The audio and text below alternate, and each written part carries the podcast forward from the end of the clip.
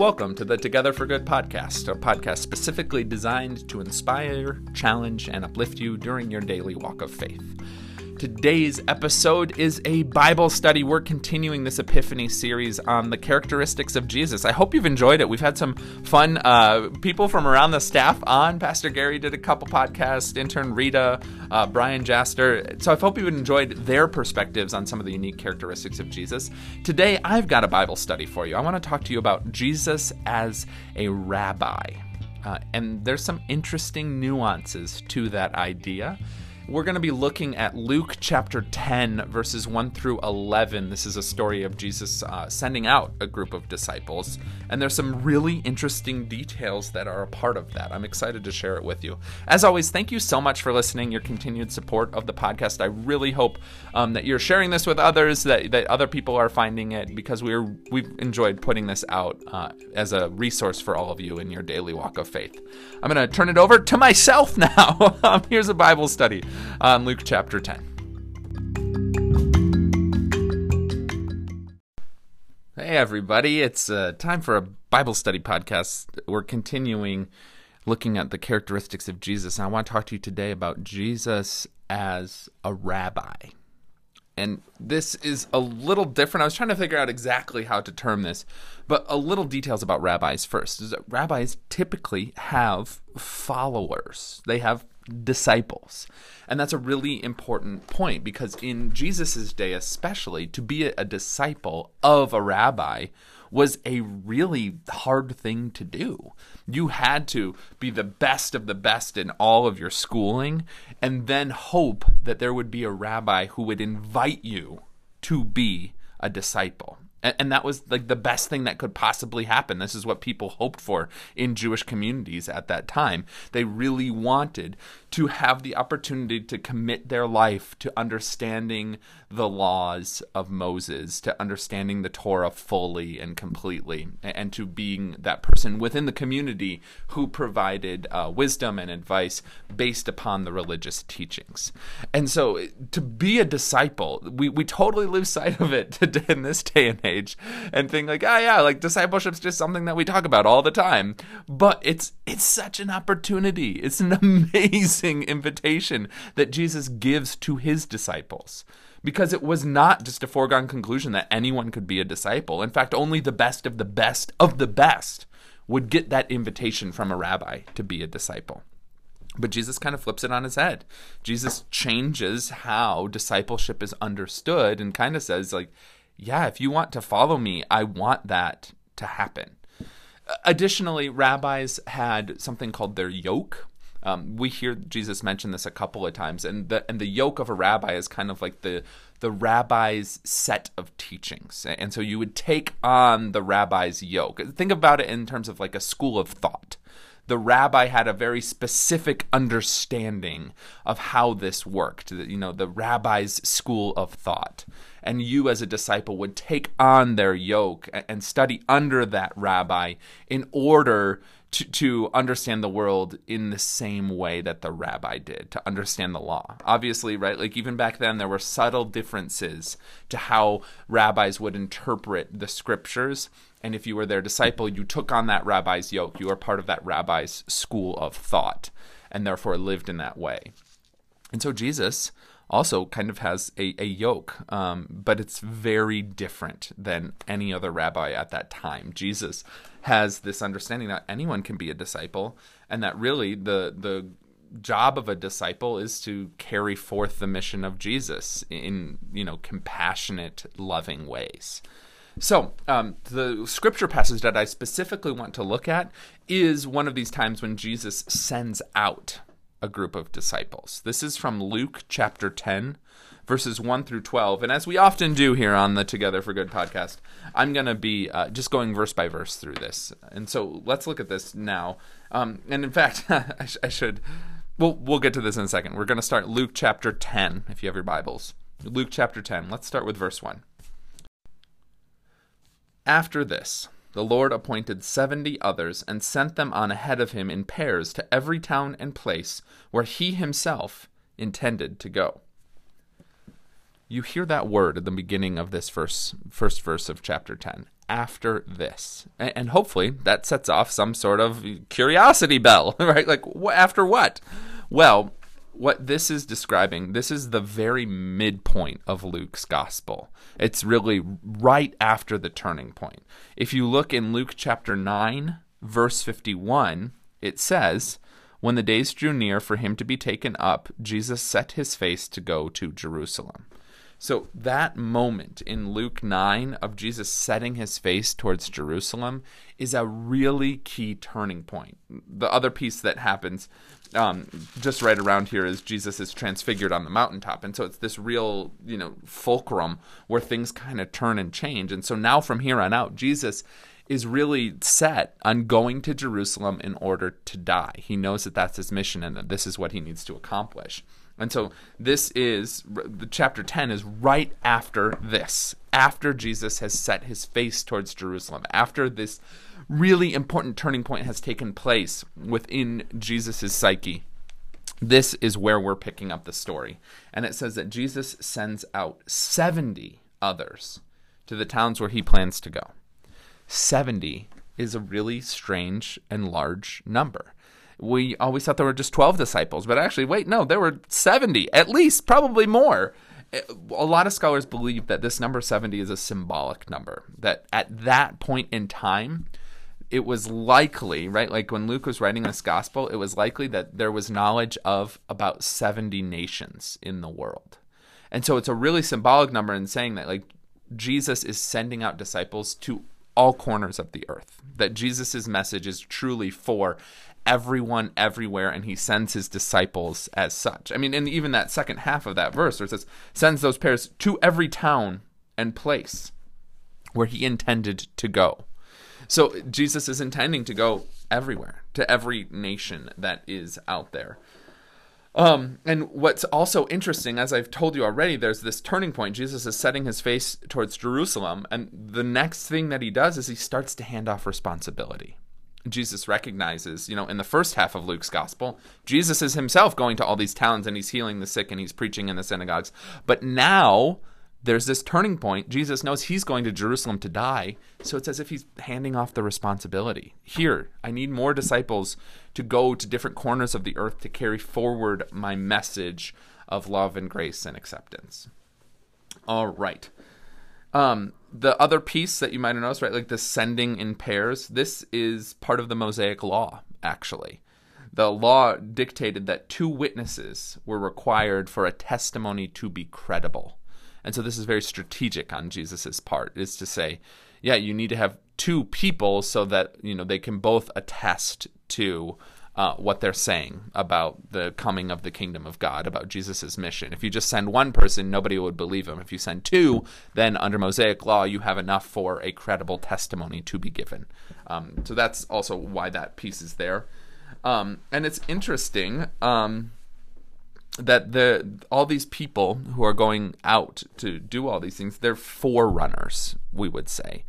And so there's a lot of parallels to what they're doing and um, to the role that John the Baptist played. John the Baptist was the one who was a forerunner to Jesus' mission, and these people are now kind of taking up that role themselves. Um, w- which is really fascinating because it's kind of flipping the script on how John the Baptist worked too. John the Baptist was a forerunner for Jesus, but everyone thought he was the actual Messiah, you'll remember. Um, and so now Jesus is sending out these forerunners. You kind of get the idea. Let's move on to verse 2. I'm getting caught in the weeds here. Verse 2 Jesus said to them, The harvest is plentiful, but the laborers are few. Therefore, ask the Lord of the harvest to send out laborers into his harvest. Harvest season in those days, in an agricultural society, was a time of great urgency. You have to get the crops in before the first frost comes and you need more laborers during harvest season to bring everything in. You might be able to run the fields by yourself the rest of the year, but come harvest time, there's just so much to be brought in that you need a lot of hands. Um, and so Jesus says, Ask the Lord of the harvest. And I really love this point is that part of discipleship always begins with prayer we need to ask God for help in doing the work that Jesus calls us to do. That that always kind of has to be our first step in this process. And I love that Jesus puts that there. Yeah, there's you know the harvest is plentiful, the laborers are few, uh, but it begins with asking God for help first and foremost, and then doing what we can. We move along to verse three. Go on your way. See, I am sending you out like lambs into the midst of wolves. Jesus is telling his disciples very clearly that they will encounter opposition to their work. When you try to reach out in Christian love to others, as a disciple is called to do, you're often met with opposition. And so, what do you do? Jesus' wisdom here says when you're faced with opposition, act like sheep. You know, use innocence and sincerity and vulnerability, non resistance as a way of turning aside evil. It's a really wise point on Jesus's front here. Um, that whole analogy of sheep in the midst of wolves. As disciples, you know, modern day disciples, we will encounter opposition and people who don't maybe appreciate, um, you know, the church for whatever reason, our life of faith for whatever reason. And and the point Jesus says is not to act like wolves. You know, don't fight fire with fire you're sent out as sheep amongst wolves, and that's okay. That there is something really valuable and wise about, you know, remaining innocent, remaining curious, remaining compassionate, even when you're faced with confrontation. Um, to to not you know fight back necessarily, but to fight back in a very different way. And of course, we know that this is exactly what Jesus will model for us as well. Nonviolent resistance is how he carries himself towards the cross. And that's a part of his overall message as well. When confronted with all of this evil in the world, with all of this injustice, Jesus is like a lamb amongst wolves and so maybe there's some real value to that this this is part of Jesus's yoke going back to what I was describing earlier the disciples of Jesus follow the rabbi in his ways uh, uh, of innocence and peace and vulnerability and compassion. Let's move along now to verse 4. Jesus says, Carry no purse, no bag, no sandals, and greet no one on the road. Greet no one on the road. In other words, get to work right away. This is urgent. There's no time to chat by the water cooler. Um, also, just fun fact this verse is one of my favorite to take out of context, right? Carry no purse, no bag, no sandals, and greet no one on the road um, when people try to tell me that you know the they have to take the Bible literally every word, then I always point that verse out for them. Like, well, do you carry a purse? Do you wear sandals? It says no, obviously, because this is verse is part of a wider context. Um, and that's how we understand it. Jesus is talking about the urgency of discipleship and the work that Jesus calls us to do. There's an urgency to it, and we can't get distracted um, with other pieces, you know, w- having other things weigh us down or distract us along the way. Now we go to verse 5. Whatever house you enter, first say, Peace to this house. When we're sent out as disciples, this is our message a message of peace. Again, it's not a message of confrontation, it's not a message uh, uh of shame or, or trying to guilt people into the ways of Jesus. It's a message of peace and I think so often this is what our street corner preachers get wrong. You know, I've got those people who are yelling about fire and brimstone and how God's going to condemn everyone who's ever made a mistake. But that's not the message that Jesus tells us to bring. Come with the message of peace. Act like sheep amongst wolves. Nowhere does it seem like we should be yelling through a bullhorn. Uh, but uh, oftentimes this is what we get confused. I'm also reminded of of one of my favorite verses, which is John 3 Oh, you thought I was going to say John 3:16, didn't you? But John 3:17. In John 3:17 it says, Jesus did not come to condemn the world, but to save it through his love. Let me get the exact quote for you. You can hear my page, my Bible pages turning. In John 3:17, indeed God did not send the son into the world to condemn the world, but in order that the world might be saved through him. Oftentimes we we miss that point. Jesus's yoke, right? The, the the the Jesus school of thought that his disciples are invited to undertake does not involve condemnation. it's a message of peace and a message of salvation. which is very different. Now we read in uh, verse 6. Jesus continues, And if anyone is there who shares in peace, your peace will rest on that person. But if not, it will return to you. So, in our acts of reaching out as disciples, there's also the need to accept the hospitality that is extended to us. Oh, I'm getting ahead. This is verse 7. I'm going to get to verse 7 in a second. Basically, in verse 6, right? If your peace is well received, then it's a good place to stay. But if not, move along. Sorry about that. That's what Jesus is saying here in verse 6. You know, if your message is received, then that's a great place to continue. But don't get hung up on the fact if that message isn't received. And I think this is an important point. We often can get so upset and thinking, like, oh, I've got to make sure that my you know my grandchildren my daughters my sons or whatever that we we get so nervous my friends we want them to have the same faith that we have and the truth is is that God works in different ways and in different seasons. And so sometimes those individuals just might not be at a place where they're ready to hear uh, the message of Christ. And and that's okay, Jesus says. If your message of peace is accepted, then that's a good place to stay, but if not, move along. You know, there's too much important work to do out there to, to waste our time all along trying to get through when maybe it's just not the right moment for that. And I, I think that's really wise on Jesus's part too to advise us to yeah, if our message is received, then that's a good place to stay. And if it's not, well, then move along. Now we get to verse 7, which is the one I was reading earlier. Jesus says, Remain in the same house, eating and drinking whatever they provide, for the laborers deserve to be paid. Do not move about from house to house. It's funny, Jesus almost contradicts himself here. Don't move about from house to house just trying to get all the good hospitality, basically, is what he's saying. But of course, move along if it's not accepted first. You see, when we are acting as disciples, there's also a need to accept the hospitality extended to us. Um, accepting our acceptance is a good way to talk about it. The command against moving from house to house is Jesus' way of saying, don't go looking about town for the best living quarters right? That's not the purpose of your visit. He just doesn't want the, his disciples who he's sending out to be distracted by things that ultimately don't matter. Um, additionally, this idea of accepting our acceptance, uh, it, it, this is a, a, microcosm here of a wider part of Jesus' mission and message. We are saved by grace through faith, we say. This is a very Lutheran understanding of things.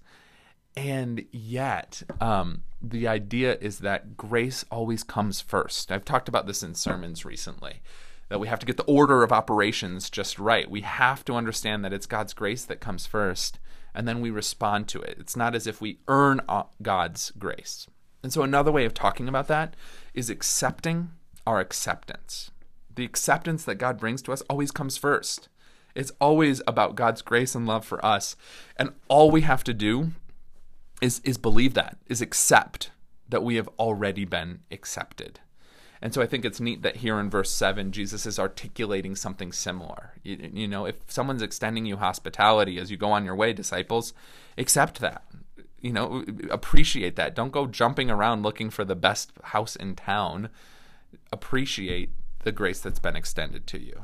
And in a much larger way, that's our call too, as disciples, is to accept the grace that God has given to us already, and to allow that um, to overcome any shame and guilt and fear that might continue to reside within us. Pretty quickly, if we don't accept our acceptance like this, we can get into this game of thinking that we're not good enough, that we've made too many mistakes, that God's going to come and smite us. And, and that's not at all uh, what the message is ultimately about.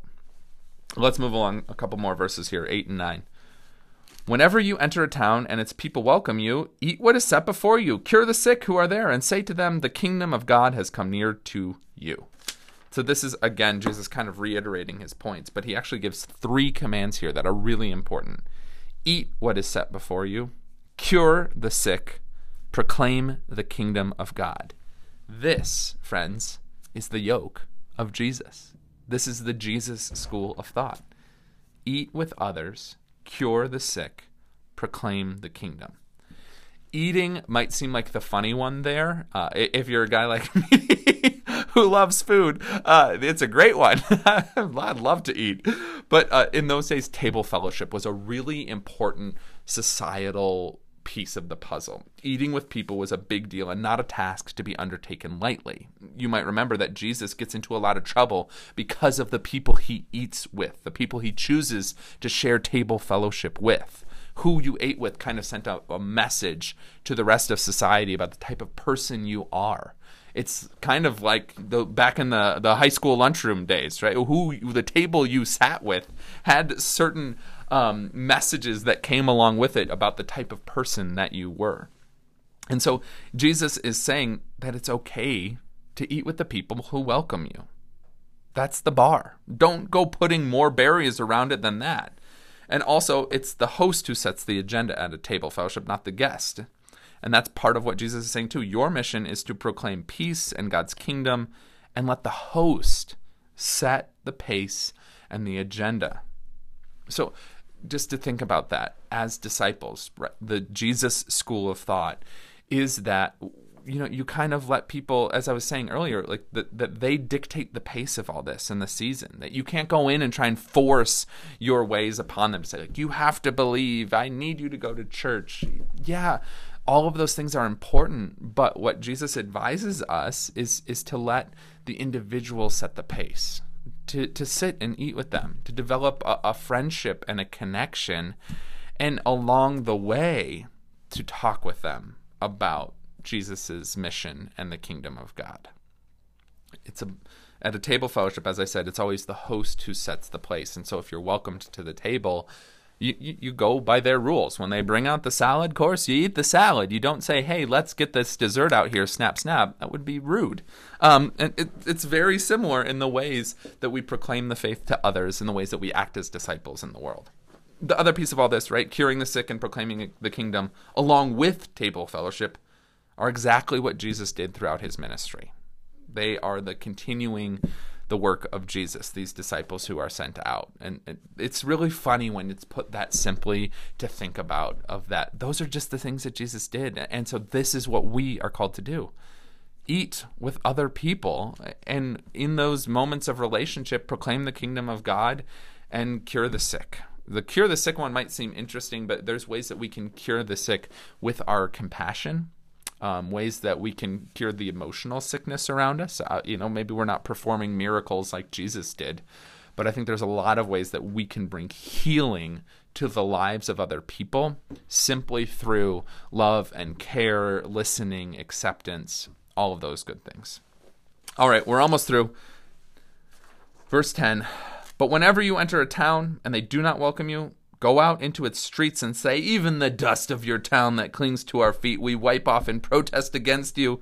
Yet know this the kingdom of God has come near.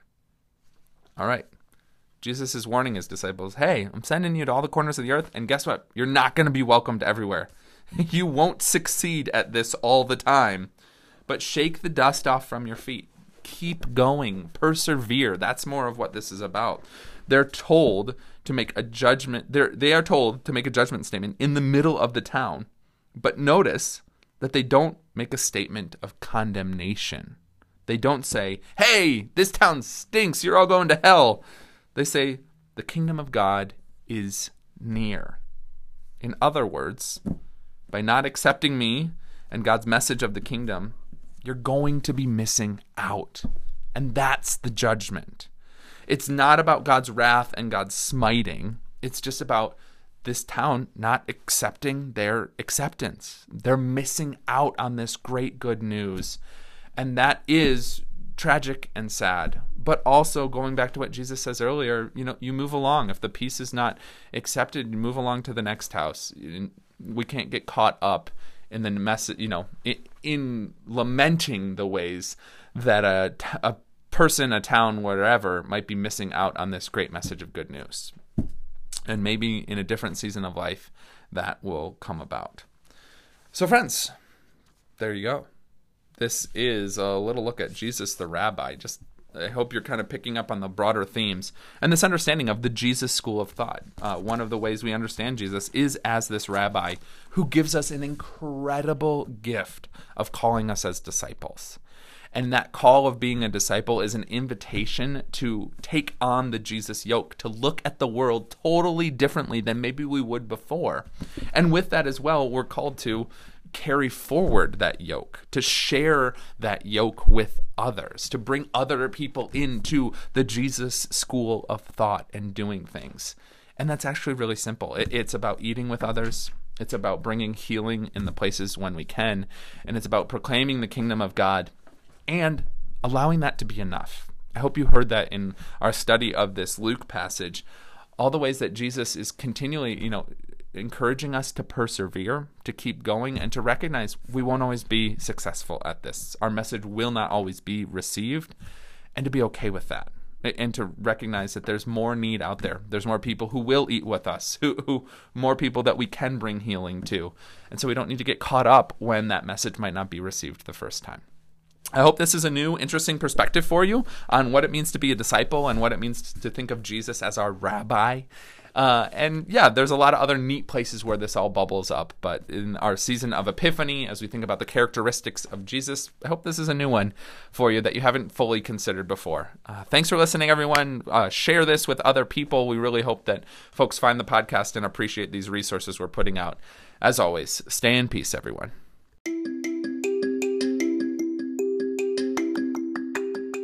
Welcome to the Together for Good podcast, a podcast specifically designed to inspire, challenge, and uplift you during your daily walk of faith.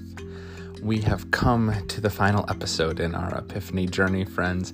We have been spending each and every week learning about a different characteristic of Jesus. And as we finish up the season of Epiphany and move into the season of Lent, we have one last episode. And one of the things that happens at the end of Epiphany every year is it always ends with Transfiguration Sunday. And we read that story about be- Jesus being transfigured on a mountaintop. Well, that is the Sunday that's coming up in just a few days here. And so I am so excited about this intern Rita is going to be telling us a little bit about Jesus the Transfigured, what that means, why that's significant.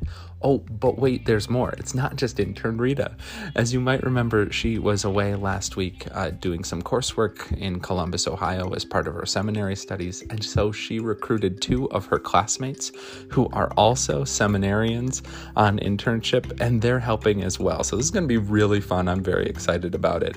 Uh, special thanks to intern Rita for coordinating all this, and to her friends Morgan Walker and Sammy Dubiasio. I hope I said that right, Sammy.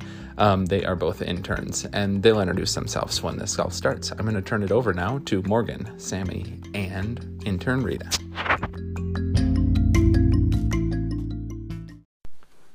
Hey, everybody. I'm here with your favorite director of faith formation, Brian Jaster.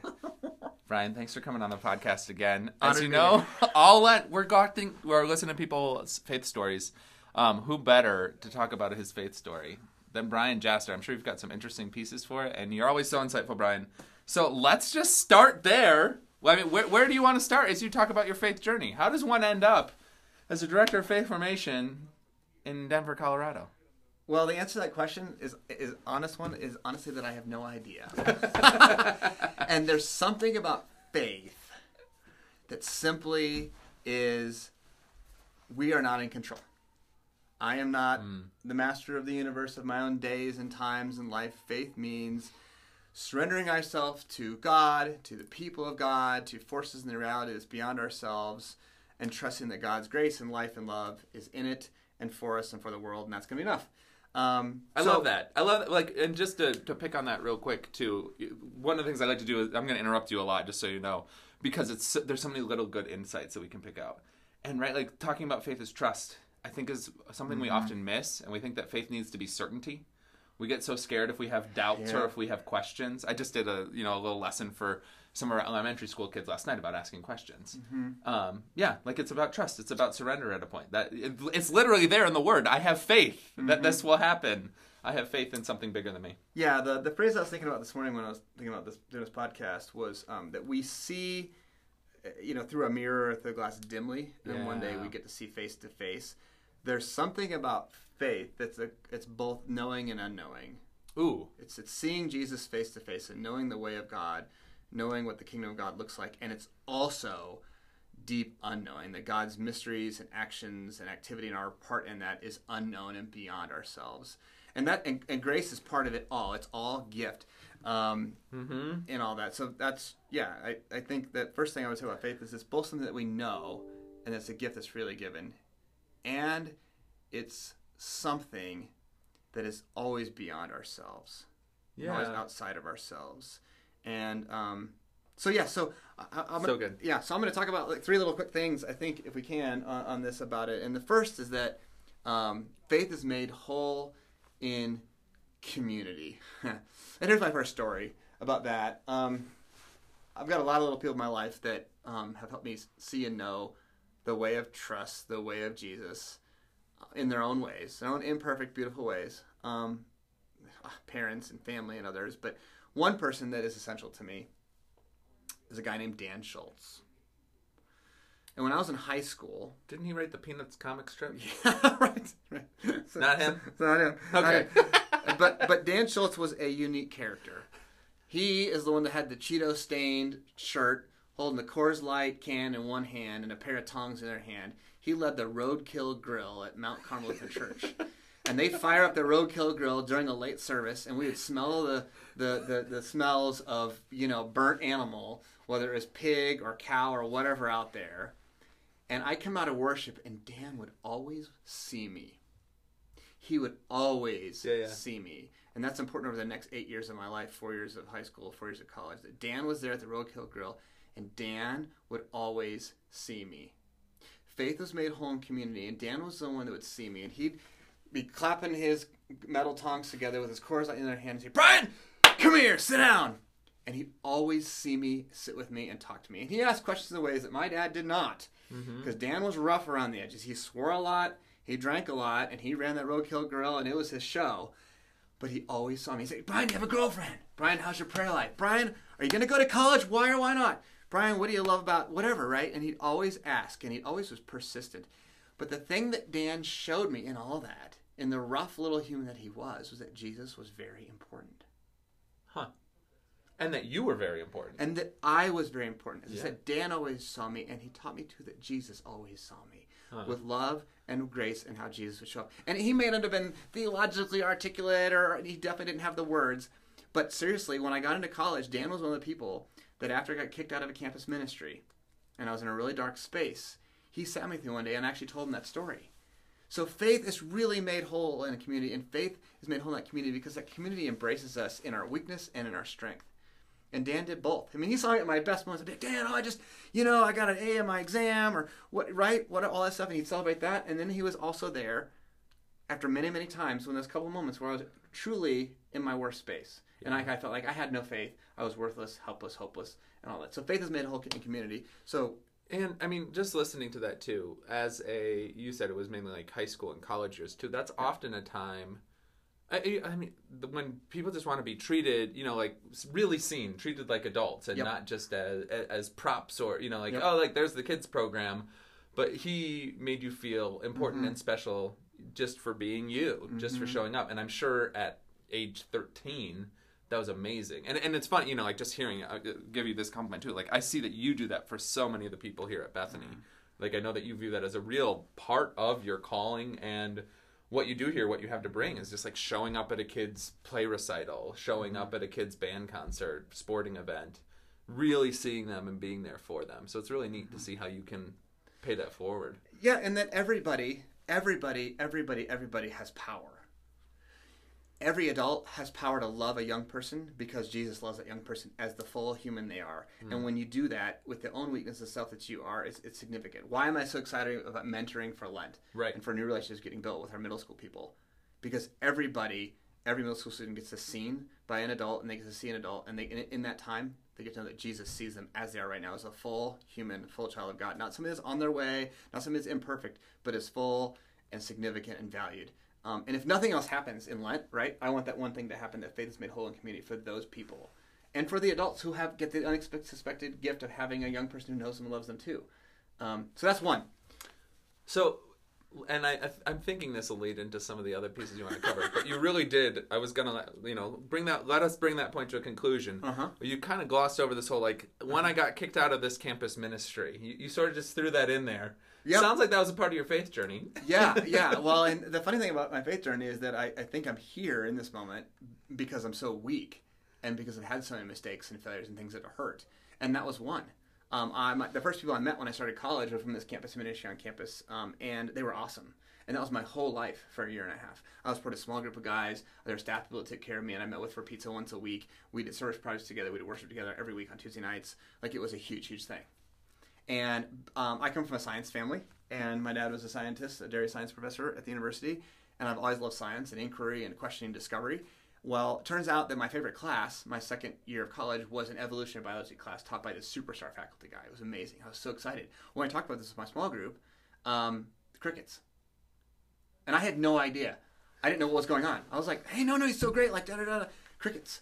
Well, the next thing I knew, two, a couple of those guys went to the staff person and complained about me that I believed in, in science and I believed in evolution and we, we can't have that. I didn't even know that was a thing. I didn't know that was a problem. I didn't know why, and I still don't on some levels. Let's be honest.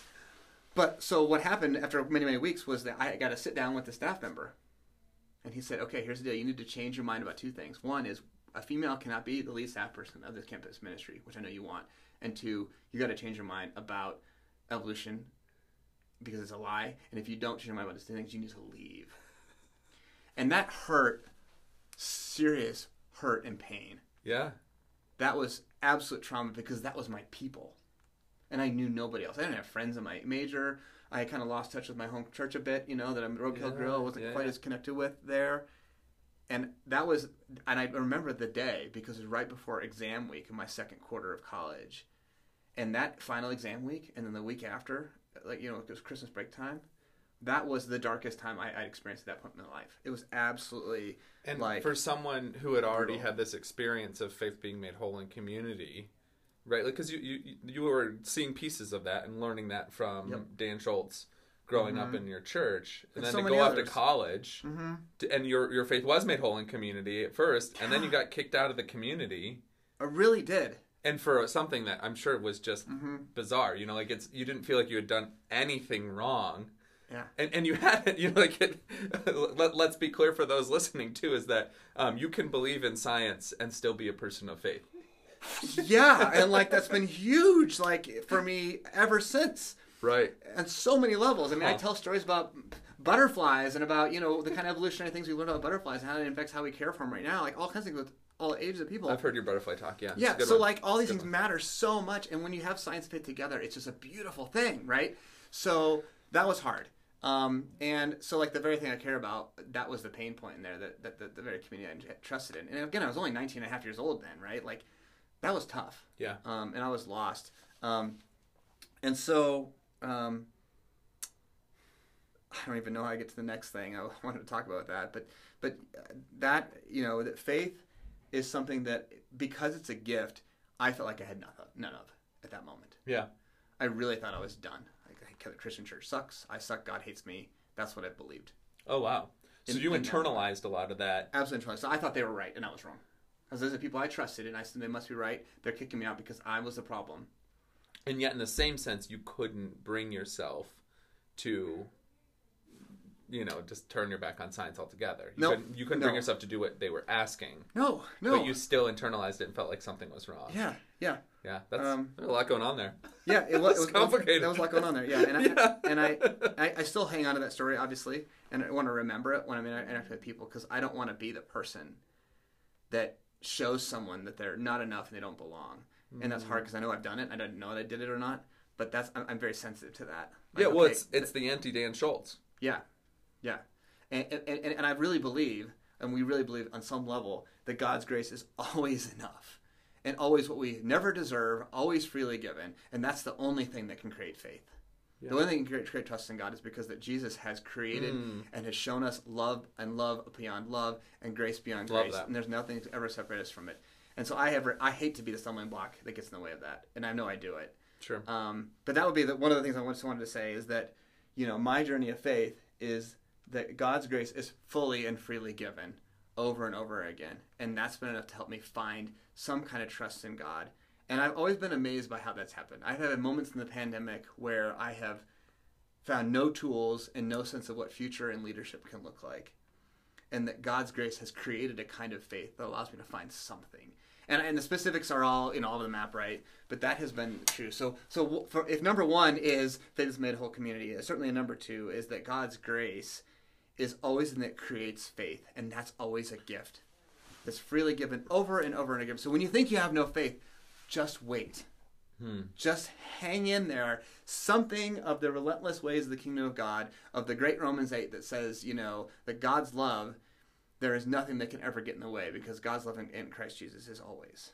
I like that too because I think, uh, you know, coming back to the theme of faith, we don't often, there's often this sense of it's something that we have to achieve, mm-hmm. right? Like that you have to be smart enough, be good enough, in order to be a person of faith. And what I really hear you saying is like, no, it, it starts with God's grace. It ends with God's grace, mm-hmm. and faith is kind of just the the the byproduct of grace, if you mm-hmm. will. When we really recognize and understand what God has done for us, that's what mm-hmm. creates faith within us. It's just over and over and over again, and it's all the little details of life.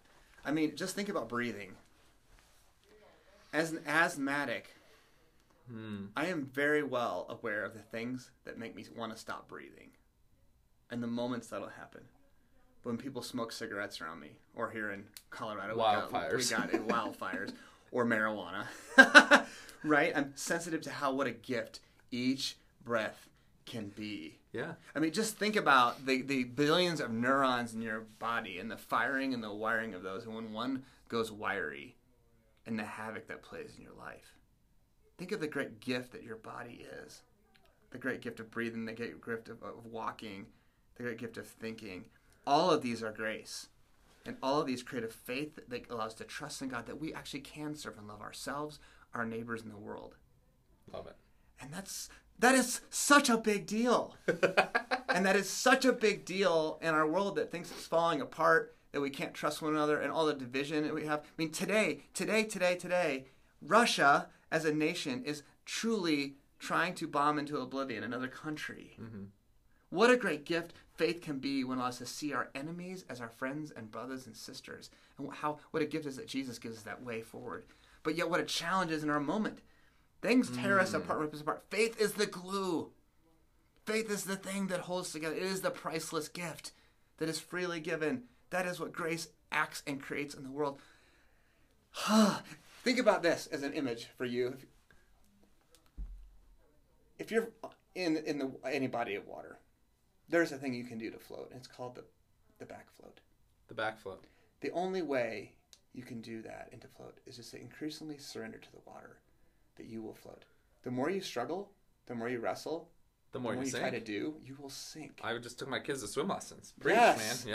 Yeah. there is something about faith that's increasingly surrendering to the fact that God will give grace and hold you up. Yeah, yeah. And that might even be my third thing in a sense that faith is that increasing surrendering as an act and as a posture to the life of the ways of Jesus.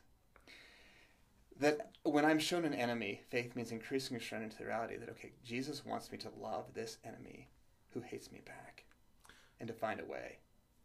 And so, how have you been? Right, you've kind of been drawing us through, just thinking about your journey. Yeah. Dan Schultz. Yep. The struggle in college with campus ministry. Mm-hmm. Where where did it go from there? Right? Like how does it end you well, up at this point? How did you get out of that dark place? Yeah. Come to this place of beautiful surrender. I did have a time of forgiveness with that staff member at the end of my senior year, two years later. And sometimes I like to say out loud and don't do it, but in this case, without forgiveness, there is no future. I think that was mm. Desmond Tutu who said that. Um, but in this case, that was a big deal because now I can remember that campus ministry differently. That mm. they too hmm. have good. Absolutely. evil because I hated them for it and I harbored a huge grudge. Faith allows us to do hard things like that and experience the wonder that forgiveness is and new life is. Um, so was that kind of your path too? Though I, yes, you were in this like dark space. Yep. You said you were turning a lot of anger in on yourself, mm-hmm. but then somewhere along the way you kind of turned it outward towards that campus ministry. Absolutely, yeah. That and discovering a different community um, that of a very small number of people who who brought me out of the darkness. One little question, one little doubt, one little anger and hurt at a time, and that was a lot of a, a lot of days with a lot with with about seven or eight people who did this little teeny tiny um, campus ministry that I actually found in the meantime was supportive of my home congregation, but didn't even know it at the time. Oh, when I wow. stumbled my way into them, um, and that really cemented my relationship with my home congregation again in college too, which was a big deal because those same people I knew in high school, Dan Schultz and others, were there when I was in college, which is a, a rare thing. I never Absolutely. experienced that because Yeah, they have to move away or whatever. Um, but that was a big deal, especially my junior and senior year. Um, to have that, and then to have being a camp counselor as a part of my experience, which completely turned up my whole life upside down and inside out. Um, a whole host of things happen in there that, again, when I talk about faith as um, Well, faith The- being made whole in the community. made whole in community, and then the in, in- increasing surrender to things outside of ourselves we don't understand. I did not know what was going on in terms of life and vocational decisions for about a two year period. Had no idea, but there were other people that did, and they held me in it. oh, that's cool. And I was a Right. mess. I was a mess. Yeah, yeah. Trying to figure out, well, am I really going to be a scientist doing, you know, cell membrane research for, for life, or am I going to do something else? Because I love working with kids now, and I discovered that at camp, and I do love Jesus. Where is this going? Just kind of stumbling your way forward, and then you sort of see in the retrospect. Absolutely. That's all. That's my experience too, very much so. Just Mm-hmm. kind of seeing, like, oh my gosh, like God was kind of putting this piece here and this piece here, and I, I didn't recognize and connect the dots. Mm-hmm. But now, as I look back, there's this incredible through line that includes people, right? Like, kind of supporting and guiding me along the way to these different stations, and Mm-hmm. you know, and then you arrive, you're like, wow, this is amazing to see. Yeah, I mean, so big picture to answer your question, like, why am I here in this moment in 2022? Yeah. I guess, and I haven't really necessarily said it clear, clearly and, and, and shortly before, but the truth is, I'm here and I serve this community because I get to discover those three things happening that faith is made whole in community, and I get to ch- create spaces where that happens. That faith is an act of increasing surrender and considering others as better than ourselves. And that that's our continual mm. work of humility together. And that grace is at the cornerstone, that God's love that's freely given creates faith and a space for everybody to discover and to journal it together. And that doubts and wonder and the mystery that we are not in charge and don't know where things are going is always part of it. Um, and that because I've lived that journey, I guess I can lead that journey and be part of it. Um, and that when I do that, I, I, I can't help but say, this is what the way of Jesus looks like. I mean, the disciples of Jesus were held by a Jesus who had a vision of a beautiful, loving world built on compassion and trusting God and one another that they did not understand. Mm-hmm. And he brought them on that journey and was willing to die for that journey and rise from the dead for that journey and that way of life for all of creation, for the whole thing, for every language and creed and tribe and color and everything in it. And that I get to be a little teeny part in that is pretty stinking cool. Yeah, and I mean, and it just ties all your points together too. Of like, it also is so amazing that it's kind of beyond actual intellectual ability to grasp. Right, like there's, Oh. there's a mystery and there's an unknowing Absolutely. that's a part of all that you just said. That's like, wow, this is a big cosmic plan that somehow I'm a part of in a small way. How, like, yeah. overwhelming. Last night we did prayer stations with middle schoolers. yeah, I kind of had an idea how it would go, but as we um, talked about the evening, and I just asked them, "What stations wowed you? What did you discover?" Listening to the eighth grade boys talk about how excited and, and deeply moved they were blew my mind. Listening to the girls talk about journaling, and but yet two of them said we could have just sat there for ten hours and just wrote and wrote and wrote to God.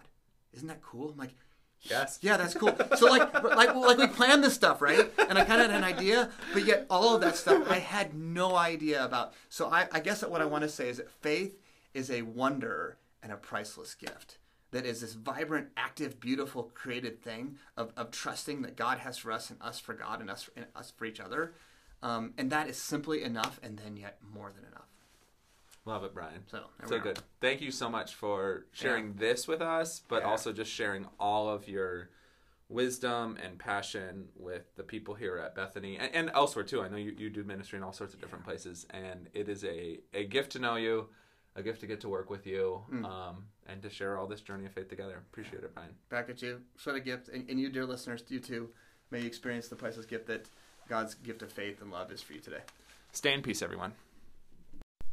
Hey, everybody! we're really glad you're listening. This is another one of our Lenten series of podcasts where we're talking with people about their faith journey. And I have everyone's favorite local intern, Rita Argus. Hey, how are you? I'm good. How are you? Great. Thanks for coming on, Rita. Um, I'm not just turning this all over to you to program and run like you've done on so many other podcasts so well. Um, but I'm bringing you on because I want to hear about your faith journey. And so I'm going to just kind of turn the floor over to you. I've got my notebook and I'll take some notes as I listen to you.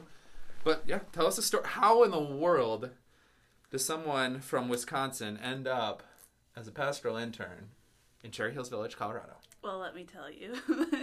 it's a story in a time and a half. Uh, so yeah, I you know grew up Lutheran. I was born and raised, cradle to well, hopefully grave, uh, Lutheran, as one likes to say, and um, and so uh, you know, in high school and stuff, we did all the church things as a family, and uh, you know, I was always deep in the Lutheran church and everything like that.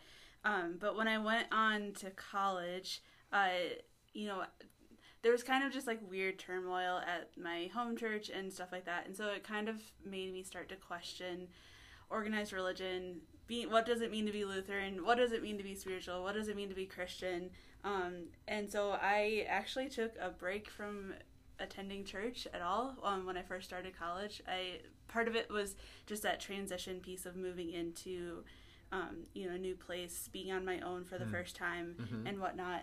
Um, but yeah, and like really kind of took a chance to question what this like faith life was for me rather than um, you know before that because it was so centered around my family it was so rooted in what my family thought a faith life looked like and yeah. i really wanted to take time to figure it out for myself uh, and so as part of that i was pulled into the community um, at the lutheran campus center which is the um, campus ministry at uw madison Wait, uh, so how did that?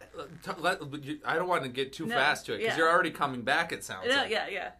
Talk to me about these, like this questioning. So it sounds like you kind of just like went along with it. This is just what our family does, and you go to church every mm-hmm. Sunday, and you probably like sort of liked it, yeah, right? Yeah, Um, because you could have, could you have rebelled before? Do you think, or would that have gone poorly? I mean, I maybe could have rebelled, but we also would always go out to lunch as a family after, yeah. and so there was the bribing piece of getting to go out to lunch with my family and like seeing my grandparents. Parents, are you listening? This yeah. is how you get your kids to go to church.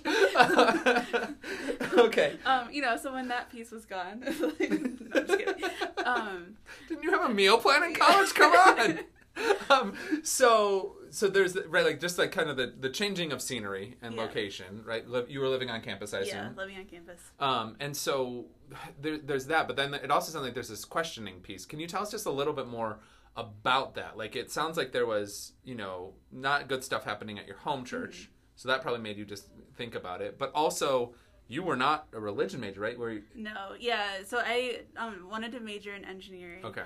And uh, to be clear, like the like none of my churches and like none of the Lutheran practices or anything told me that I had to pick between, you know, being in a science major or engineering major or religion.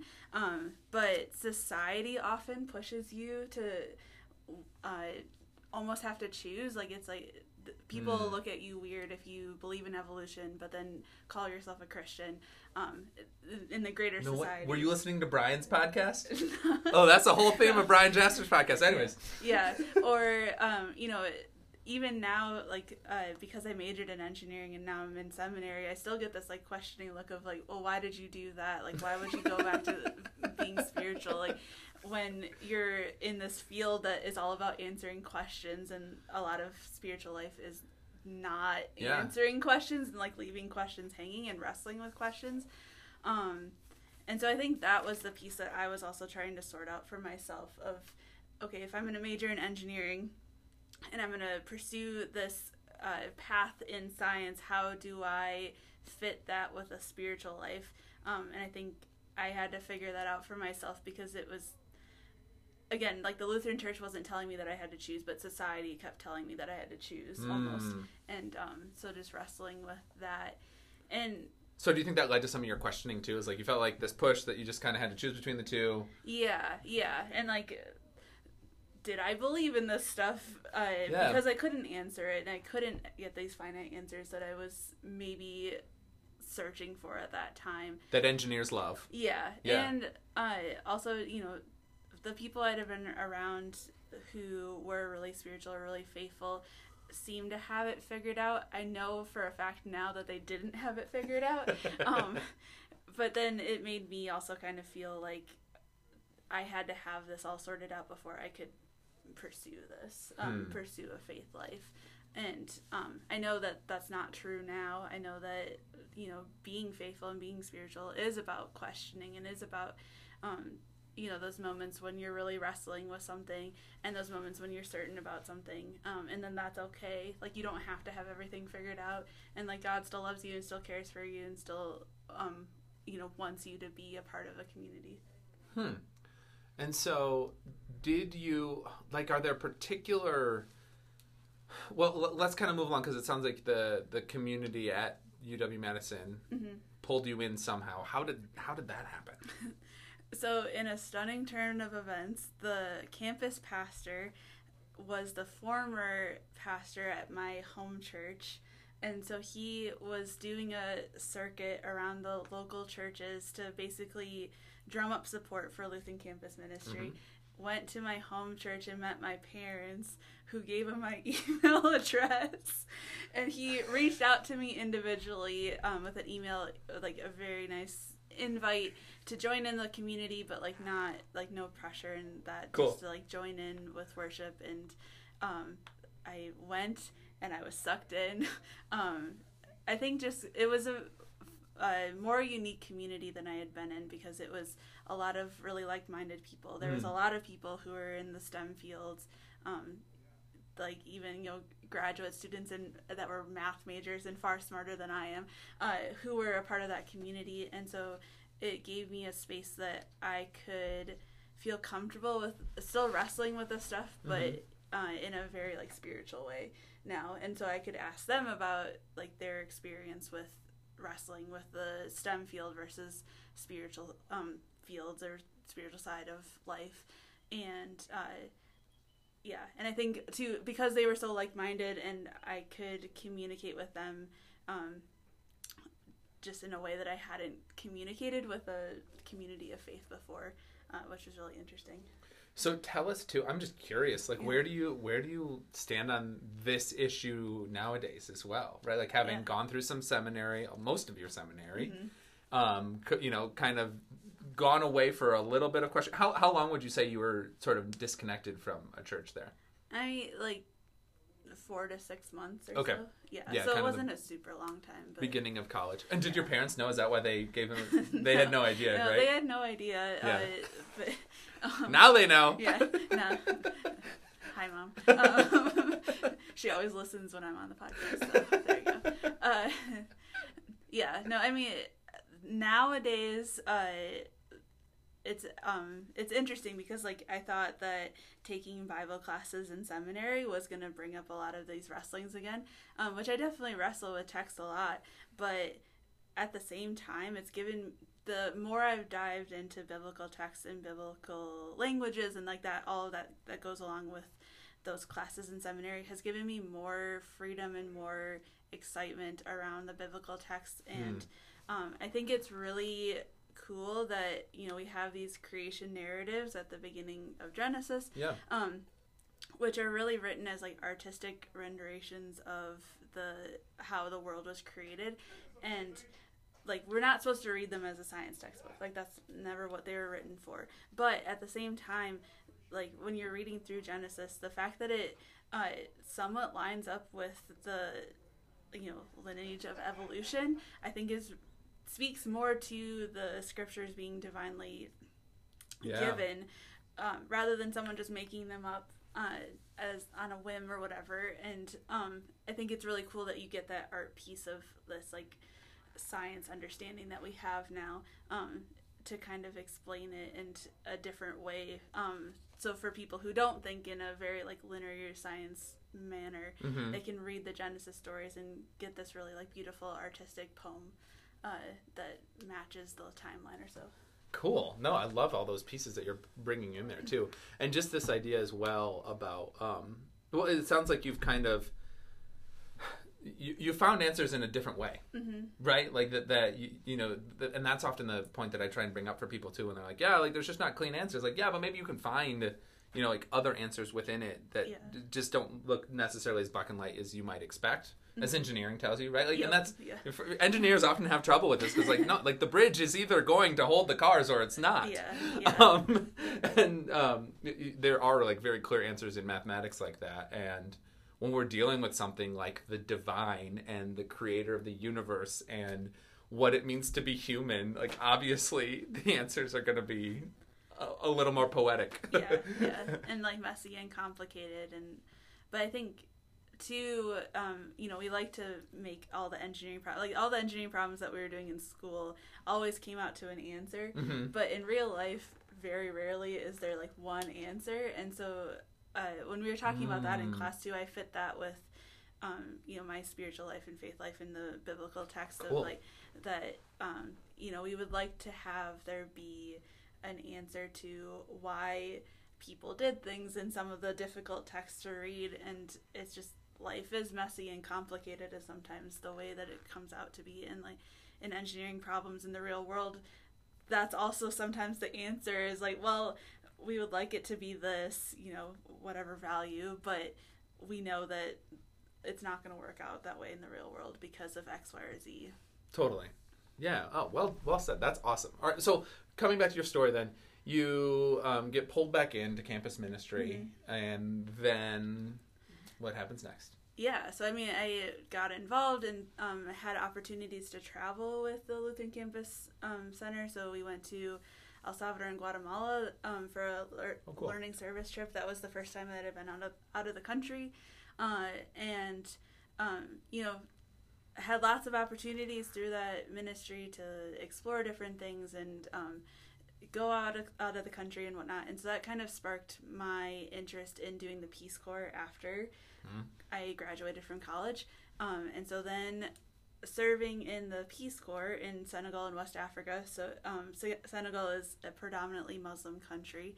Um, and so I lived with a family who is um, uh, practicing Muslims and like obviously wasn't attending a church but had brought um, my own resources like i had a bible and i had um, devotional books and stuff but more to the point that it was really cool living with a family that was just deeply spiritual and deeply faithful even in the face of um, you know things going wrong. Like we i mean i experienced droughts with them. I experienced floods with them. I experienced um, we would always have the hunger season which was the time when your food stores are running out but you spent all your money to buy seeds to plant in the field um, so you didn't have money to buy food you were running out of food stores and so you know your lunch might be a bowl of rice but yet they were so like deeply Mhm. thankful and grateful for god's presence in their life um, and so that really made me reflect on my own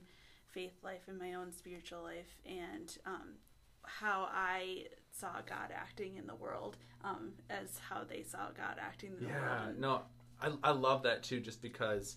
Well, it's it's interesting how it's right, like it gave you a different perspective, Mm-hmm. you know, and how seeing other people practice their faith, even if it's not the same faith, Yeah. can can give us a different perspective. And it's just funny how, you know, the that's also like the theme of your earlier piece to all this too. Is mm-hmm. like you you just kind of came to a different perspective on the questions that you had. Yeah. It's not necessarily that you even got answers, and it- it's really funny. Um, I, the, the dear listeners might not know this. So yes, you were in Senegal, West Africa in Peace Corps, mm-hmm. and my sister-in-law, my wife's sister, also was a Peace Corps volunteer in mm-hmm. Senegal, West Africa, about five or six years before you were there, yeah. I believe. Yeah. Um, and while she was there, my this is my sister in law Jessica. She met her now husband Mamadou, and they live in Buffalo, New York. They have three beautiful children. Um, and so I've gotten to know Mamadou really well, but he grew up in a small village in Senegal, not the big city, like rural Senegal. Um, and he's a very devout Muslim man, and just like living, he they lived with us in Buffalo for a time. Um, and also we spent a lot of time with them when we were there. And I, I had the same experience of you, just like seeing Mamadou go away five times a day to go pray. And Yeah. that would just what would do. He's like, oh, I have to go pray. Yep. And, and like there was just something to them like what, what the heck like why don't I do this like you know like it's a very uh, it, it was a real eye opening moment of just seeing that deep devotion um, that he models every day, and then trying to find my own ways to live that out my own Christian faith as well. And and also I'm sure you had many super interesting conversations, right? Like just the different perspective and the different religious practices can give us so much new insight into our own personal practice of faith. Yeah.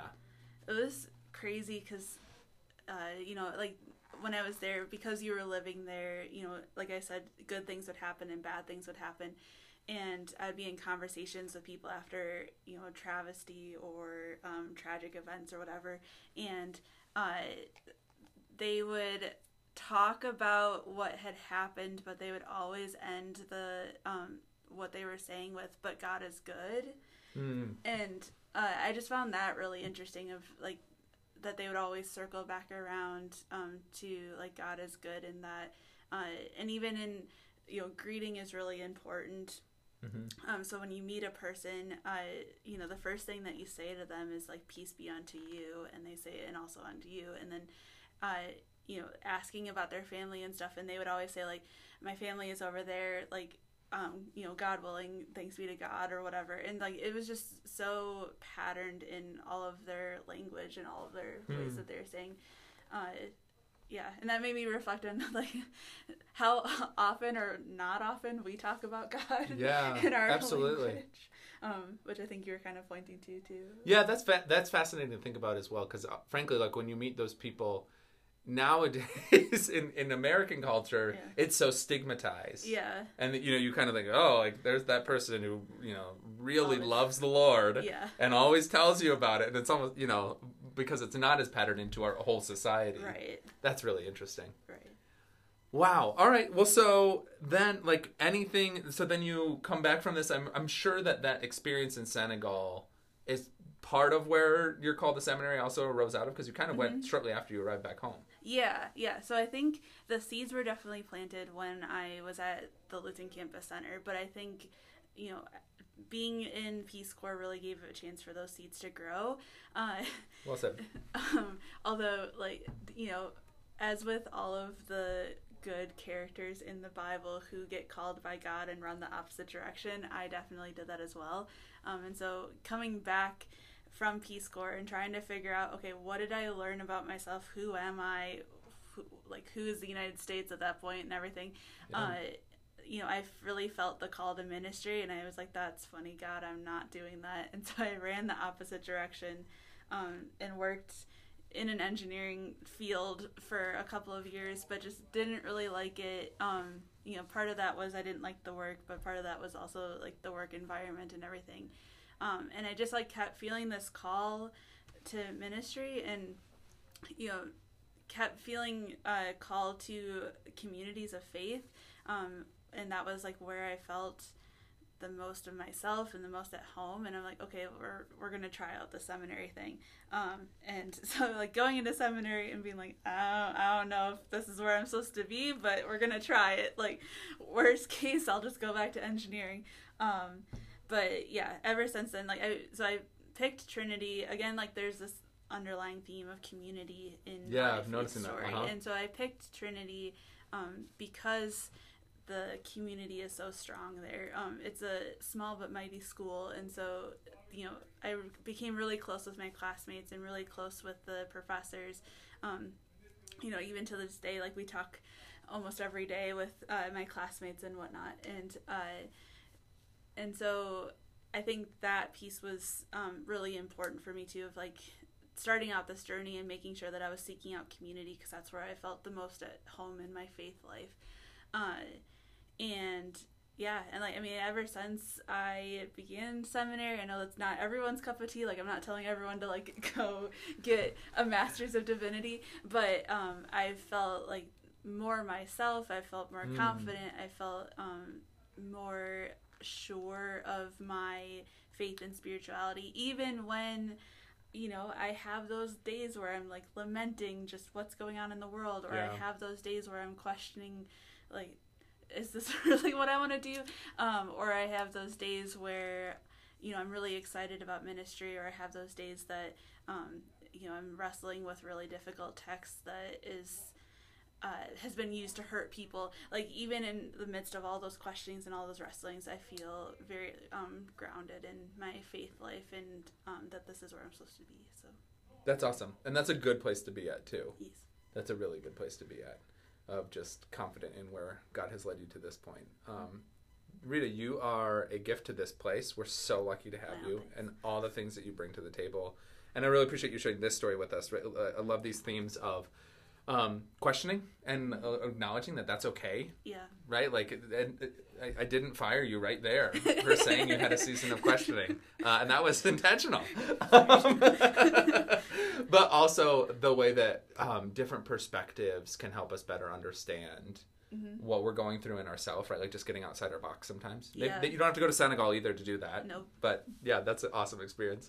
And this theme of community, Mm-hmm. right? That we we know so well now of just how important it is to be together. Um, after this pandemic and everything, not that it's yeah, after this pandemic, this continuing pandemic, um, and how important community is for all that. But it's, you're right, cool. But even that community is what brought you back, right? Like yeah, that it was your home church community that this campus pastor was visiting that then reached out to you to get you back connected to community there the community of people that you met and you know grew with in senegal too in the ways that they taught you i don't know that's just a great theme yeah. No, and I mean I think that uh, like I said, like the seeds were planted and like the trees grew and stuff, and but I think community is definitely like the roots of the of the trees, the roots of those seeds that are growing. Um, and I think I have noticed that um, being a really key piece of other people's like faith and spirituality is like seeking out that in community instead of focusing on um, your own individual faith life. Because like when you are questioning, it's really hard to be in that on your own because then you wonder you know what's true what's not true. Where if you're in that those conversations and those community places where you can talk about that and be open about that um, you know i've seen other people grow in their faith when they've been given that freedom uh, which i think we sometimes lose that piece of um, our own like faith. Yeah well and, and just to get outside your own head yeah. Right? Yeah like sometimes Yeah. you just need a, like a different perspective. And like you're given permission that the questioning and wrestling and stuff that you're doing is okay. Yeah. Well great. Well and that's why uh, we say we're together for good here. That's the together for good podcast. Like we gotta we gotta do this faith thing um, as a community. Hey you all thank you for listening. Intern rita thanks for helping out with another podcast. Absolutely. my goodness put it on your resume. Woohoo. stay in peace everyone